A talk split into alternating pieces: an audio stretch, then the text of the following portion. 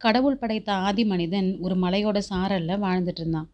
மழைக்கும் காத்துக்கும் அவனுக்கு மலை குகை அடைக்கலம் கொடுத்துச்சு. வன விருட்சங்கள் அவனுக்கு தேவையான கனி வர்க்கங்களை உணவாக கொடுத்துச்சு. காட்டு மிருகங்கள் அவனை பார்த்து நடுநடுங்குச்சு வானத்து பறவைகளை மாதிரி அவன் சுதந்திரமாக ஒரு குறையும் இல்லாமல் வாழ்ந்துட்டு வந்தான். இருந்தாலும் அவனோட உள்ளத்தில் ஏதோ ஒரு குறை. இனந்தெரியாத ஒரு வகை தாபம். இடைவிடாமல் இருந்துட்டு இருந்தது. ஏதோ ஒரு காந்த சக்தி அவனை கவர்ந்து இழுத்துட்டு இருந்தது. ஏதோ ஒரு அரிய பொருளை இது வரைக்கும் பார்த்தும் அனுபவித்தும் இல்லாத இன்பத்தை அவனோட இதயம் தேடிட்டு இருந்தது. பகலில் அதை பற்றி கற்பனை செய்தான். இரவில் அதை பற்றி கனவு கண்டான். எனக்காகவே படைக்கப்பட்ட அந்த அற்புத பொருளை கற்பக கனியை என்னை கவர்ந்து இழுக்கிற காந்தத்தை எங்கே காண்பேன்? எப்போது காண்பேன்? அப்படின்னு அவனோட இதயம் ஏங்கி தவிச்சிட்டு இருந்தது. ஆதி மனிதனை படைச்ச அதே சமயத்தில் இறைவன் ஆதி ஸ்திரீகளையும் படைச்சாரு. மலையோட இன்னொரு பக்கத்து சாரல்ல அவள் வாழ்ந்துட்டு இருந்தா பசிக்கு உணவும் தாகத்துக்கு சுனை நீரும் தங்கி இருக்க மலை குகையும் அவளுக்கு இருந்துச்சு. வெளிப்படையாக பார்த்தா ஒரு குறையும் இல்லை. ஆனால் உள்ளத்துக்குள்ள ஒரு தீப்பிழம்பு ஜுவாலை விட்டு அவளை எரிச்சிட்டு இருந்தது ஏதோ ஒரு சக்தி அவளை கவர்ந்து இழுத்துட்டு இருந்தது அந்த சக்தி எங்கிருந்து அவளை இழுக்குது? எந்த திசையை நோக்கி இழுக்குது? அப்படிங்கிறது ஒன்றுமே புரியல. ஆதி மனுஷனுக்கும் ஆதி ஸ்திரீக்கும் நடுவில் ஒரு பெரிய மலை ஓங்கி நின்று ஒருத்தர் ஒருத்தர் சந்திக்க முடியாமல் தடுத்துக்கிட்டு இருந்தது. வெயில் காலத்தில் ஒரு நாள் இயற்கை நியதி காரணமாக காட்டில் தீ மூண்டு நாலா பக்கமும் பரவ தொடங்கிருச்சு. மலையை சுற்றி நெருப்பு அதிவேகமாக பரவிட்டு வந்துச்சு. மனிதனும் ஸ்திரீயும் காட்டுக்குள்ளே போனால் ஆபத்துக்குள்ளாகும் அப்படின்னு நினச்சி மலை மேலே ஏறினாங்க. மலையோட உச்சியில் அவங்க ஒருத்தருக்கு ஒருத்தர் பார்த்துக்கிட்டாங்க. பார்த்த கண்கள் பார்த்தபடி கண் கொட்டாமல் நின்னாங்க. காட்டு தீய மறந்தாங்க. எதுக்காக மலை உச்சியில் ஏறினோம்? அப்படிங்கிறதையும் மறந்துட்டாங்க. பசி தாகங்களை அடியோட மறந்துட்டாங்க. இத்தனை காலமும் இவங்க உயிர் வாழ்ந்ததெல்லாம் இந்த ஒரு சந்திப்புக்காகத்தான் அப்படிங்கிறத உள்ளுணர்வுனால் உணர்ந்துக்கிட்டாங்க. அவங்கள கவர்ந்து இழுத்த இனம் தெரியாத சக்தி இதுதான் அப்படிங்கிறதையும் தெரிஞ்சுக்கிட்டாங்க. அவங்களில் ஒருத்தர்கிட்ட இருக்கிற குறைய இன்னொருத்தரால் இட்டு நிரப்பி பூர்த்தி செய்ய முடியும் அப்படிங்கிறத தெரிஞ்சுக்கிட்டாங்க. இந்த மாதிரி ஒன்று சேர்ந்துட்டவங்கள இனி பிரிக்கக்கூடிய சக்தி உலகத்தில் வேறு எதுவுமே கிடையாது அப்படிங்கிறதையும் தெரிஞ்சுக்கிட்டாங்க. இந்த அற்புத காட்சியை பார்த்துட்டு இருந்த படைப்பு கடவுளான பிரம்மதேவர் நாம் ஆரம்பித்த வேலை நல்ல முறையில் தொடங்கிருச்சு அப்படிங்கிறத தெரிஞ்சுக்கிட்டு பரிபூர்ண திருப்தி அடைகிறாரு மேலே சொன்ன ஆதி மனிதனையும் ஆதி ஸ்திரீயும் மாதிரி தான் அந்த நேரத்தில் நம்ம வல்லவரையனும் குந்தவை தேவியும் இந்த உலகத்தில் அவங்க பிறந்து வளர்ந்ததெல்லாம் இந்த நிமிஷத்துக்காகவே இந்த சந்திப்புக்காகவே அப்படிங்கிறத உணர்ந்திருந்தாங்க. ஆனால் ஆதி மனுஷனையும் ஆதி ஸ்திரீயும் மாதிரி இல்லாமல் இவங்க நாகரிக வாழ்க்கையை மேற்கொண்டவங்க இல்லையா?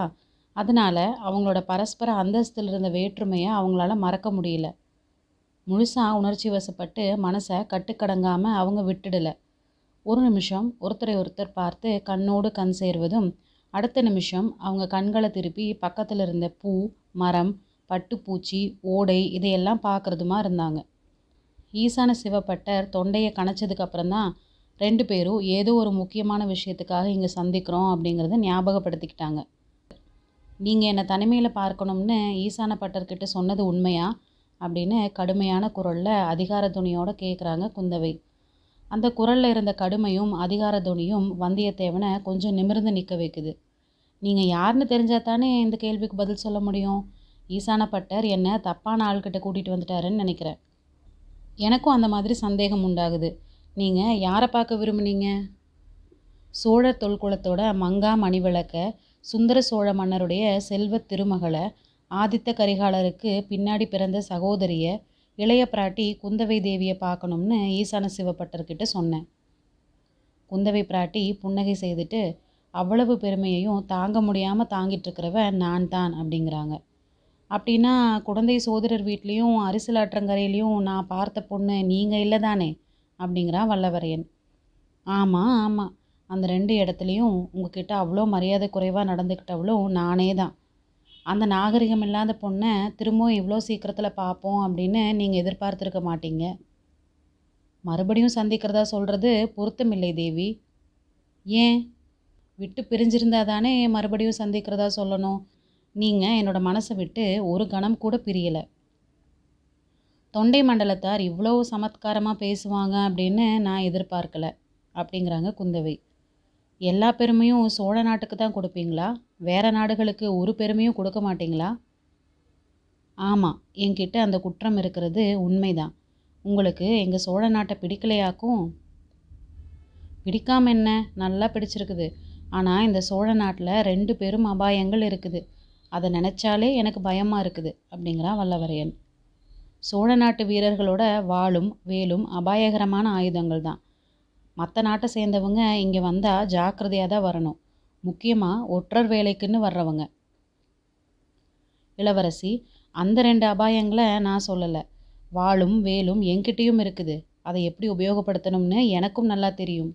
உங்கள் வேலோட திறமையை தான் அரிசலாற்றங்கரையில் நான் பார்த்தேனே. செத்துப்போன முதலைய உங்கள் வேல் எவ்வளோ வேகமாக தாக்குச்சு? ஒரே தாக்குதலில் உள்ளே அடைச்சிருந்த பஞ்சையெல்லாம் வெளியில் கொண்டு வந்துருச்சே. அம்மணி சோழ நாட்டு மாதரசிகள் செத்த முதலையை பார்த்து பயந்து சாகிற பெண்கள் அப்படிங்கிறது எனக்கு தெரியாது. சோழ நாட்டு வீரர்கள் செத்த முதலையை தாக்குற சுத்த வீரர்கள் அப்படிங்கிறதும் தெரியாது. உயிருள்ள முதலை தான் நினச்சி நான் வேலை எரிஞ்சேன் அது என்னோட தப்பும் இல்லை என்னோட வேலோட தப்பும் இல்லை. அந்த அசட்டு முதலையோட தப்பு தான். வானர் குலத்தில் பிறந்த வீர வந்தியத்தேவன் வேலோடு வர்ற வரைக்கும் காத்துட்ருக்காம முன்னாடியே செத்து போச்சுல்ல?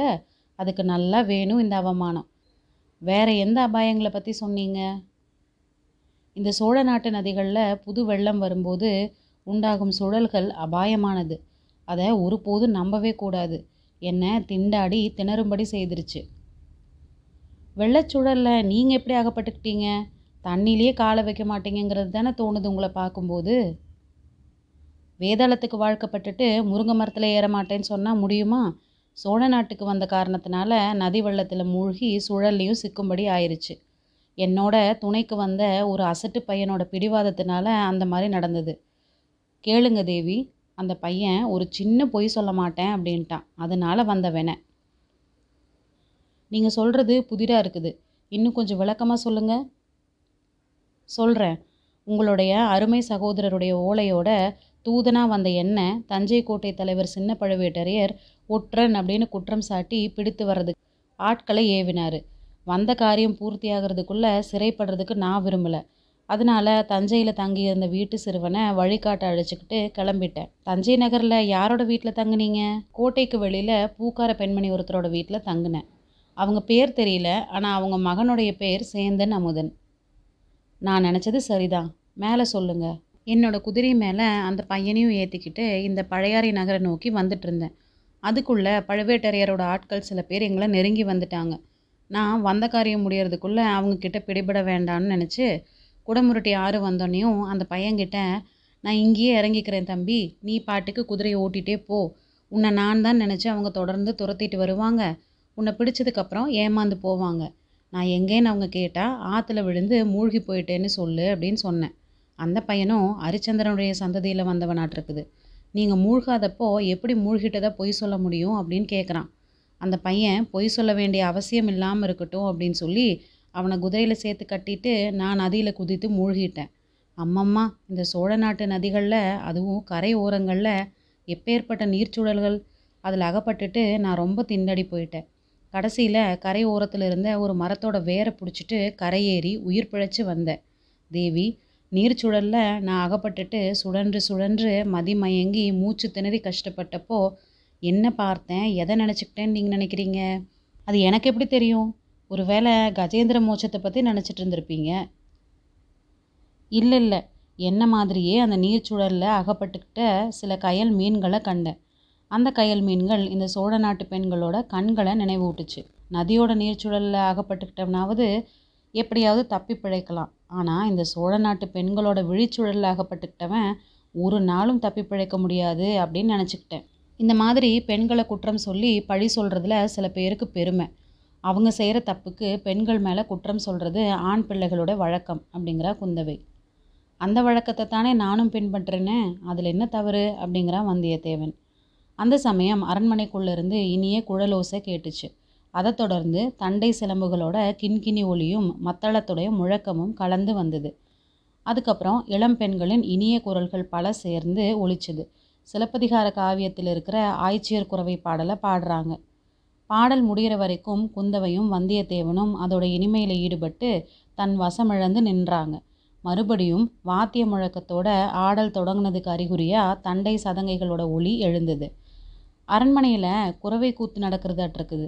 கடம்பூர் மாளிகையில் குறவை கூத்து ஒன்று பார்த்தேன். அது முற்றிலும் வேறு விதமாக இருந்தது அப்படிங்கிறான் வல்லவரையன். ஆமாம் என் தோழிகள் குறவை கூத்து பயில்றாங்க. சீக்கிரத்தில் என்னை காணாமல் தேடத் தொடங்கிடுவாங்க. நீங்கள் வந்த காரியம் என்ன? அப்படின்னு இளைய பிராட்டி குந்தவை தேவி கேட்குறாங்க இதோ நான் வந்த காரியம். உங்கள் தமையனாருடைய ஓலை. எத்தனையோ அபாயங்களுக்கு தப்பி நீர்ச்சுழல்கள் விழிச்சுழல்கள்லேருந்து காப்பாற்றி இதை கொண்டு வந்தேன் அப்படின்னு வல்லவரையன் சொல்லி ஓலையை எடுத்து நீட்டுறான்.